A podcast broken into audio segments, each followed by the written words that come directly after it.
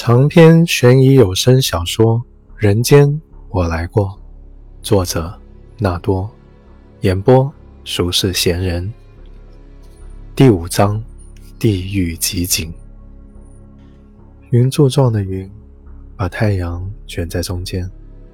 云底有一条狭长的稀薄带，光线从那被释放出来，仿佛一艘喷射着火焰、缓缓降落的庞大星舰。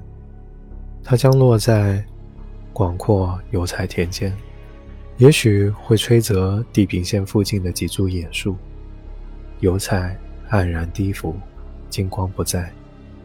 绵绵长风烧紫，油菜摆回来，整座田野轻轻摇动。星舰往远处驶去，底焰消退，那光在舰尾酝酿，乍然清出。落入油菜田里，漫过陆小薇，继续推向前方。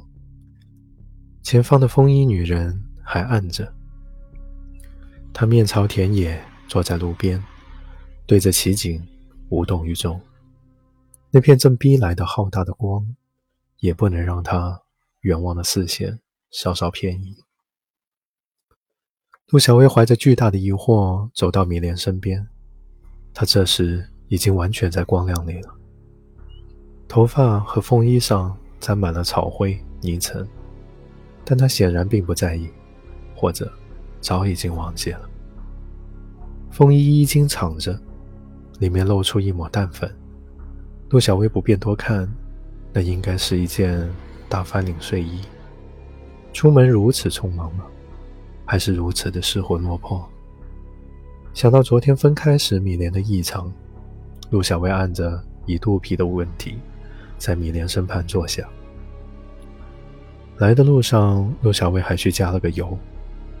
昨天大刘提出来的问题很关键，他需要找米莲再聊一次，搞清楚许峰离开家之前是什么状态。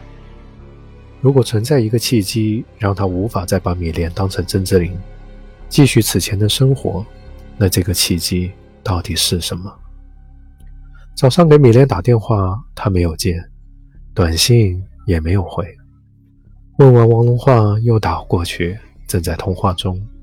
他给李杰汇报了进度，猛然想起车还停在昂贵的地库，结果花掉了六十块钱才开出来。他先往贵府方向去，那边有巨大进展。开到一半，他又给米莲打电话，这回通了。他毫不犹豫地掉头。因为贵府的进展毕竟属于别人，只是没想到米莲去了那么远的地方。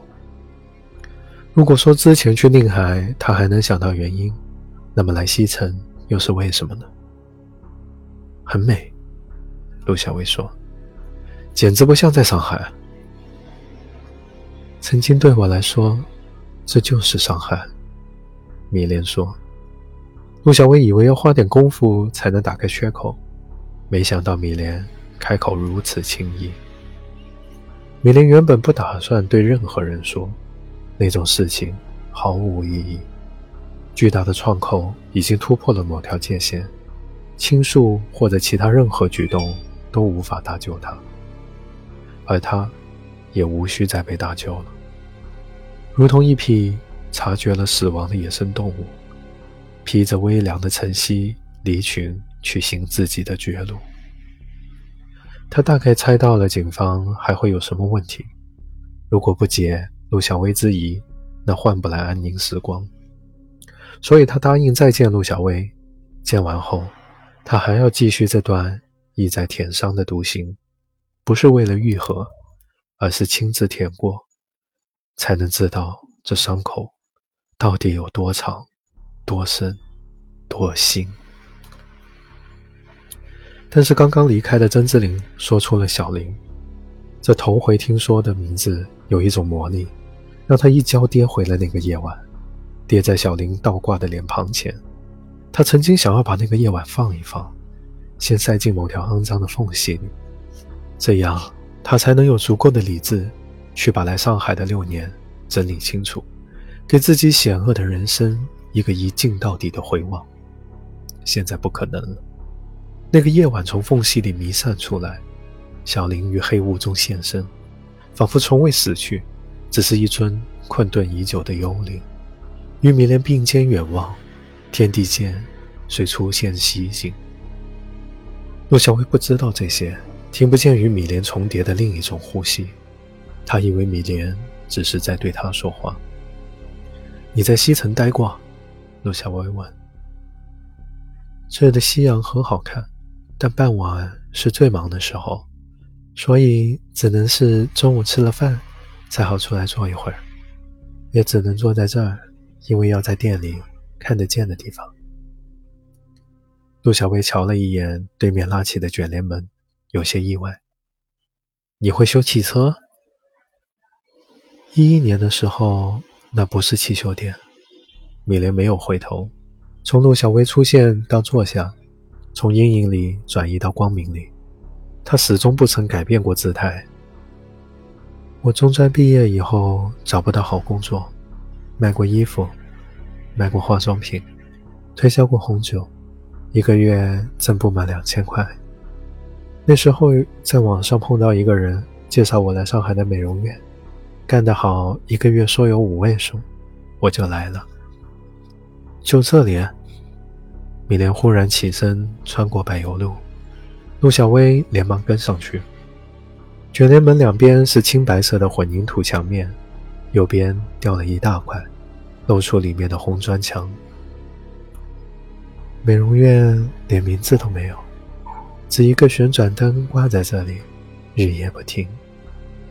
美莲指着露出的红砖说：“陆小薇心头一突，视角偏僻处挂着旋转灯的无名小店，年轻女孩，这三者碰在一起，代表什么？几乎不言而喻。米莲竟然经历过这个吗？昨天谢谢你。”米莲继续波澜不惊的语气，无论是前面的经历，还是此刻的感谢，都说成了平凡琐碎的日常事。谢谢你问我那件事，你可能都忘记了吧？那时候我就奇怪，怎么你不问，我自己都不会去想这件事呢？大概是一种下意识的自我逃避、自我保护吧。可笑，我还有哪里可以逃呢？陆小薇听米莲平平淡淡的说着，一颗心却揪起来，预感到不祥的降临。可是那会有多糟糕呢？会比许峰是杀人犯更糟糕吗？会比自己是替代品更糟糕吗？会比做过发廊小姐更糟糕吗？我是怎么认识许峰的？我是在这里认识他的呀。他把我给救出去了。米莲终于露出了表情，她笑起来，长得像陈之琳，又在做小姐，是不是被害的就是这样的人呀？昨天我坐在你的车上的时候，才想明白，原来那个时候他是想杀我的呀！陆小薇的汗毛一下子炸开。啊！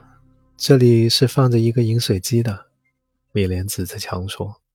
陆小薇愣了一下，反应过来，他说的是墙背后对应的位置。饮水机旁边有个很矮的小凳子，我就坐在那里。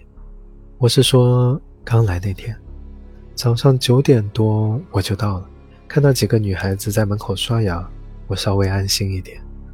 老板扔给我一支烟，倒了杯水让我等。就和领我来的人出去说话，然后来了个人顾客，要我给他洗头。别人跟他说我刚来，什么都不会。然后他选了另一个刚刚刷完牙的女孩子。我想这个男人好奇怪，洗个头还要把女孩子先挨个看一遍。洗头池旁边拉着道帘子，那个人洗完头就和女孩子去后面了。帘子后面有四个小隔间，晚上我们就睡在那儿，一张床上挤两个人。女孩子多的时候，有人就要睡在地上。我宁可睡地上，床上总有股味道，是那么多男人女人的身体积在一起，发了霉的味道。闻多了就要出去透透气，让阳光烤烤自己。陆小薇安静的听，她眼睛盯着墙，盯着铁门，仿佛穿透过去看见了里面，不是此刻的里面，而是随着米莲描述的细节，看到了那个墙角的饮水机，看到了那卷微微晃动的帘子，看到了来来去去的男人和女人，以及其中的米莲。他目不转睛，不曾旁视。他不敢去看此刻的米莲，米莲竟感觉到身旁的人有一种明显的异样，很难说清来源。也许是由呼吸的节奏、站立的姿态、散发的味道这些汇聚起来的吧，汇聚成了一股巨大的悲哀。米莲忽然转过脸去看陆小薇，陆小薇直愣愣瞧着前方，不肯与他目光交汇。米莲很想问：“你在难过什么呢？”话出口，却化作了一声哑笑。老板给我安排了在这里待了三年的女孩当师傅，只大我一岁。头几天我挨了不少打，他把我拉到小隔间，说老板给了介绍人钱，不把这钱给他挣出来，回头在老家一宣扬我干了发廊，全家都做不了人。来不及跑，也跑不掉。进过了这道门，做没做说不清楚了。晚了。他说这些时，声音小得像做贼。旁边隔间里，两个人扯着嗓子在看那件事，一声声雷劈在耳朵根。我一边哭一边抖。师傅搂着我说：“没事的，没事的，就那回事吗？” 我知道。我进地狱了。说到地狱，米莲不禁一笑。她想，真是境遇不同了，地狱也分层。人说落难的时候，有根稻草也得抓住。师傅那是从水底长出来的草，根扎得深，我抓着一起沉下去了。第一次是师傅的常客，他说：“你就在旁边搭把手。”什么都不用做，就有钱拿，两百块钱，老板一分都没有抽，让师傅带着去邮局寄回了家。邮局回来，老板把我带到了最后面的隔间。扒衣服的时候，他说：“你把卖淫赚的钱寄回去了，公安要抓你了，你没地跑了。”米莲诉说苦难的语气是如此的平淡，仿佛所有的伤痛。都已经被他消化掉了，但正是这种消化，逼得陆小薇喘不过气来。她告诉自己一定要忍住，千万不要流泪。对此刻的米莲来说，听者的泪水是无谓的，甚而可笑的，是负担，甚至是侮辱。她平静地说：“她平静地听，这样最好，但要做到，真的好难。”这间曾经的发廊离两边的房子都有些距离，旺盛的杂草和野树簇拥着它，仿佛一块被尖牙交错的嘴含住的腐肉。美莲从原来的转向灯处向前走到头，望一眼草木遮掩下折向深处的外墙，深一脚浅一脚地走了进去。陆小薇跟在后面。四周飞虫舞动，前面的人不紧不慢，时而拨开面前枝条，时而轻抚污垢墙皮。此时此景，分明是一个人在捡拾过往的时光，重历回忆之乡。然而，这是怎样过往，怎样的回忆啊？米莲指尖所触之墙的另一面，是那卷帘后。的一个个隔间吧。此刻必然在他脑海里纷至沓来的画面，会是些什么呢？美莲绕到屋后，那有一扇后门，绿色漆面剩下小半，露出侵蚀严重的门板。脆弱的，似乎一脚就可以踹开。那阵子我烟抽的凶，大概是日子真的很难熬吧。抽口烟就可以把前一刻、后一刻的事情搁一边。米莲闭上眼睛，深深吸了口气，一缕烟从幽深的时光隧道里游出来。两个多星期的时候，我晚上睡不着，起来找烟。快三点。店里没客人，师傅睡得香，老板在前厅，后门没锁，我逃出来，沿着天走，路上一个人都没有，我不敢报警，只想着离开这里，离开上海，回家看爸爸妈妈。我走啊走，烟瘾越来越重，越来越重，我想我得回去找支烟，我想我总能再等到后门不关的时候。也不是非得现在就跑。后来我问老板烟里掺了什么东西，他说：“你发现了呀，那就不能免费了，得花钱买。我赚的钱刚够买烟。”米莲在门上扣了两下，然后从另一侧绕回到路边，重新在田畔坐下来。那天时间比现在早，我坐在这抽烟，有个男人从后面来来回回。我知道他在看我，但这种时候我就想慢慢的抽支烟，假装这片天、这片地都是我的，空着脑子什么都不想。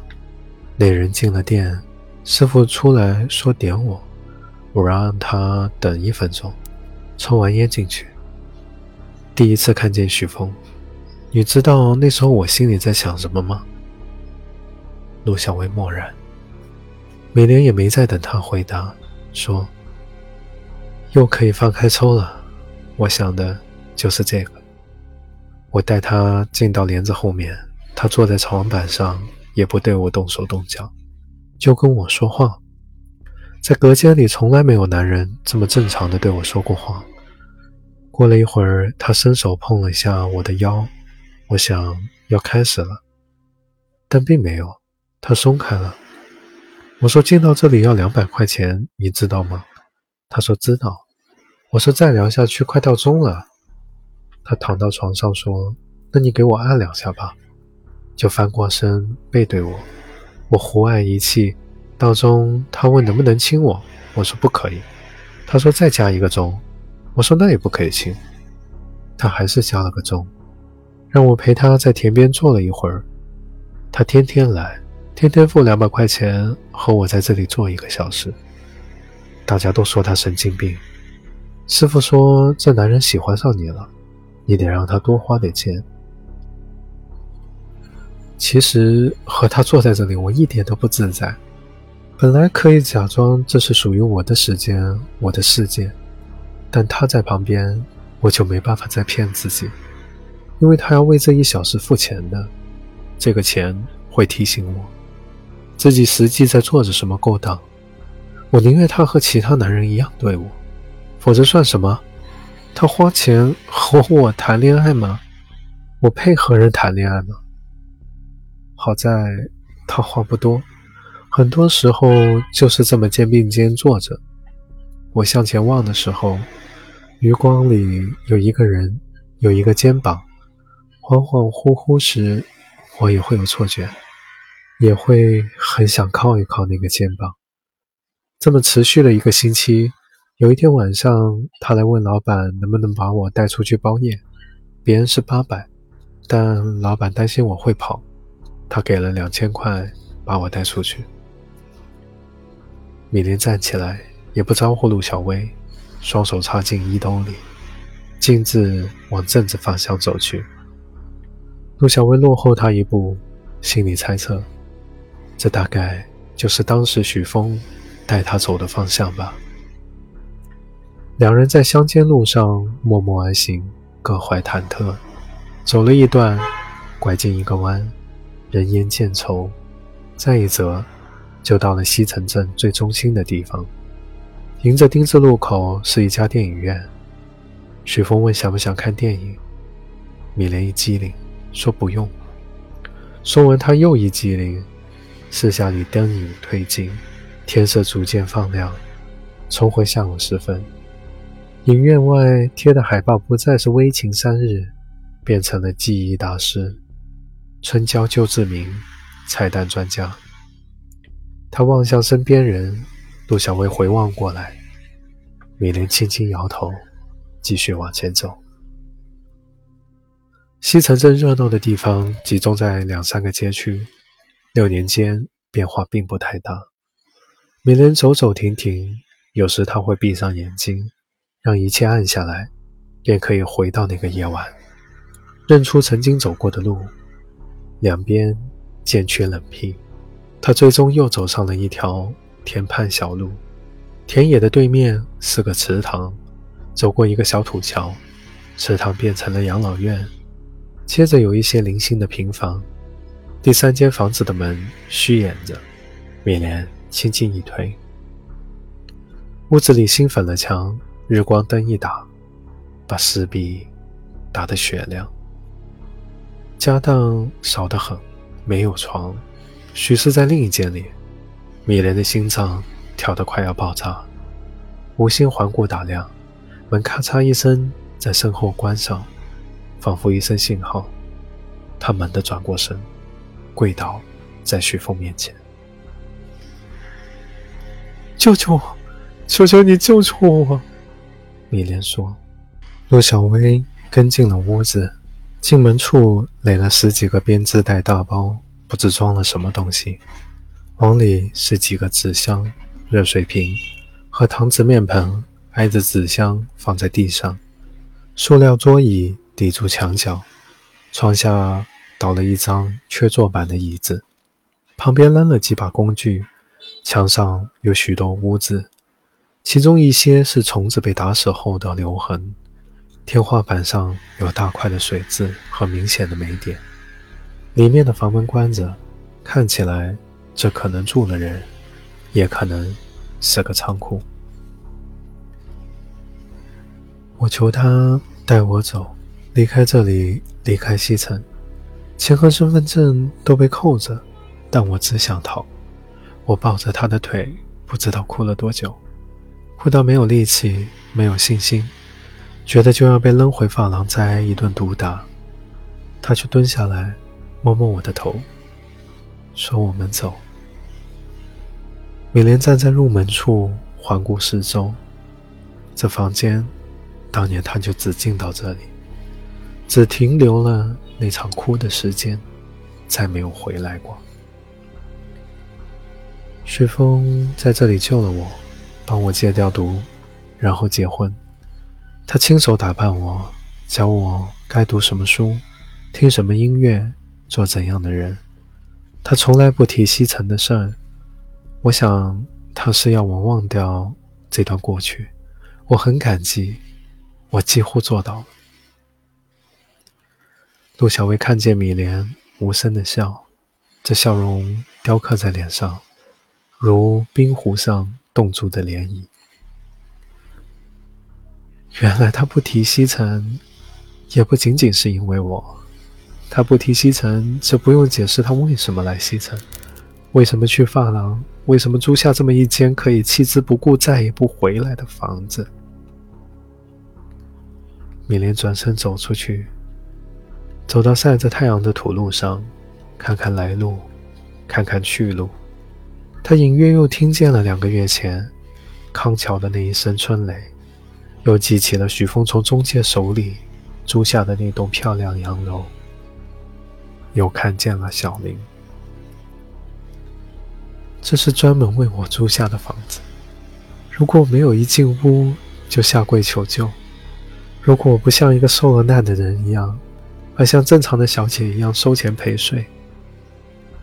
米莲闭上眼睛，想起了许峰曾经对她说过的许多话，那些曾经以为的真知灼见和对社会的批判，仿佛一个光芒万丈的指路导师。此刻，她终于明白了那恨从何而来，那剑指向何方。卑劣者拖纯良者下水，白子被墨汁浸染。米莲轻声说了一句许峰的话，现在想来，他指的其实是介绍曾志林进入这行当的人吧？或者他指的是除了曾志林以外所有的小姐？我被他当成了还没浸透的白子，还可以挽救。他的笑容隐去，所以我没能用上这间房子。我本该死在这里的，就和那些死去的女孩一样。他在心里补充，比如小林，她本该死在这里，但却嫁给了那个要杀她的人。陆小薇跟在米莲身后，重走这一段死亡之路。她试图体会米莲的感受，恶寒汹涌而至，让他踩在地上的脚掌都麻木了。某个不符合警察身份的想法不停地冒出来，又被他不停地摁下去。可是老天，如果那个夜晚美莲就在这间房子里被许峰杀了，对于他的一生来说，真的会是一个更糟糕的结果吗？米莲顶着田野上的长风，那风要把他往屋子的方向推，像是觉得他属于那儿。陆小薇站在几步外，挡在他和屋子之间，仿佛要隔绝他和屋子的联系。这个年轻警察今天保持了值得敬佩的低调，始终沉默地走在他身后。有时甚至不在他的视野里，但他知道有个人一直在那儿，他的存在无法真正忽略，就像曾经坐在身边并肩眺望田野的许峰。米莲忽然想到，当年他在油菜田畔的独处空间被许峰侵入，今天原本想独走的路上却多出一个陆小薇，两种情景竟有几分相似。他不禁去看陆小薇，见他转过了一直凝望自己的目光，视线先是移往脚下，继而投向远方，最后又笨拙地慢慢挪回来，拼命睁大了眼眶，不叫眼泪流下来。他是如此努力地想要把温和、坚定、安慰这些情绪传递给他，但他接受到、感知到的。却是一方被刺痛的、蜷缩颤抖的柔软心田。其实自己现在已不再痛苦，但面前这个人却如此痛苦。这份本该属于自己的痛苦，竟让他在承担着吗？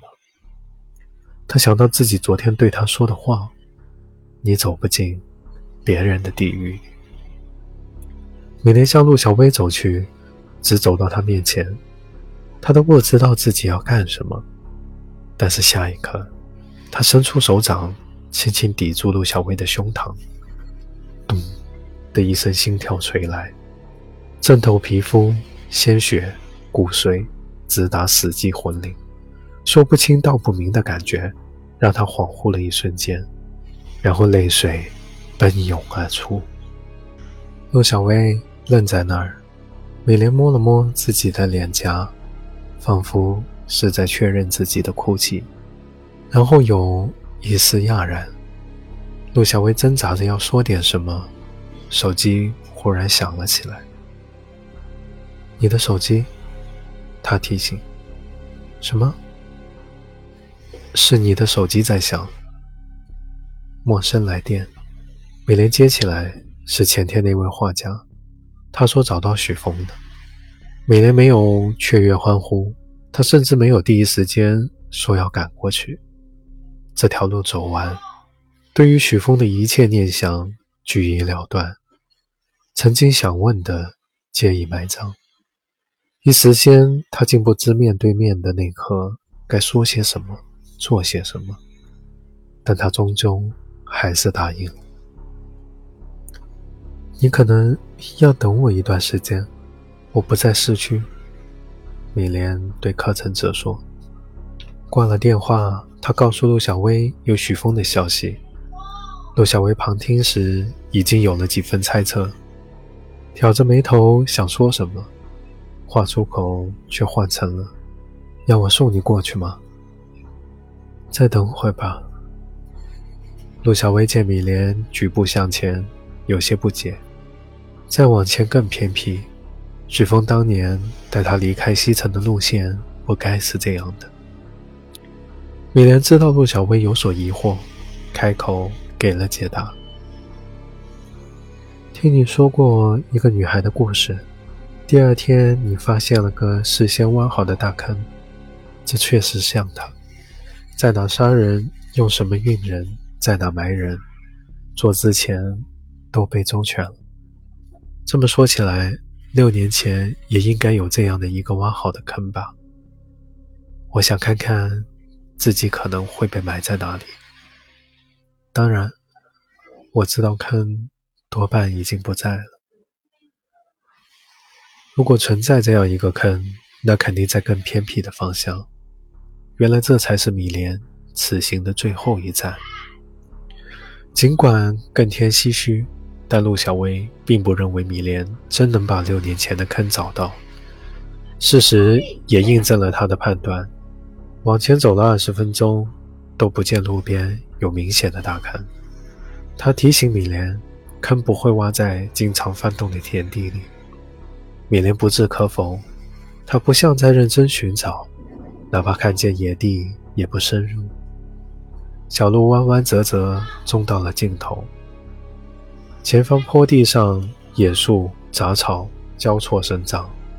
若要埋尸，倒是个去处。陆小薇猜米莲会折返，她需要的仪式到此已经完整，可她却驻足凝望。那是棵枇杷树吧？米莲问。陆小薇顺着他指的方向看去。坡的那边冒出一顶缀着黄澄澄小果子的树冠，正是株枇杷树。那个寒冷的春夜再次侵入米莲的脑海。许峰骑着三轮车，他跟在旁边走，想逃又不知道逃往何处，眼睛焊死一样直愣愣地盯住三轮车的后箱板，板上一块油毡盖着小林。赤脚露在外头，用树苗的枝叶挡着。那树苗最后种在了小林上面，那就是株枇杷。还有厨房窗台上爬满了蚂蚁的，也是枇杷。雪峰喜欢枇杷。远处那株突兀的在野坡上长出来的枇杷，是由多年前偶然抛掷的枇杷籽发芽而来。还是由六年前的一株小树苗长成的。陆小薇急奔而去，十几分钟后，扛着先前屋子里的铲子，气喘呼呼地跑回来。他绕着枇杷树挖了三个坑，然后停下来，汗打湿了衣服，还在不停地从下巴滴落。陆小薇顾不得擦，他的心跳跳得比挖土时更快。不能再挖了，他对守在旁边看的米莲说：“铲子好像碰到东西了，我得报告队里，调专业人手过来。”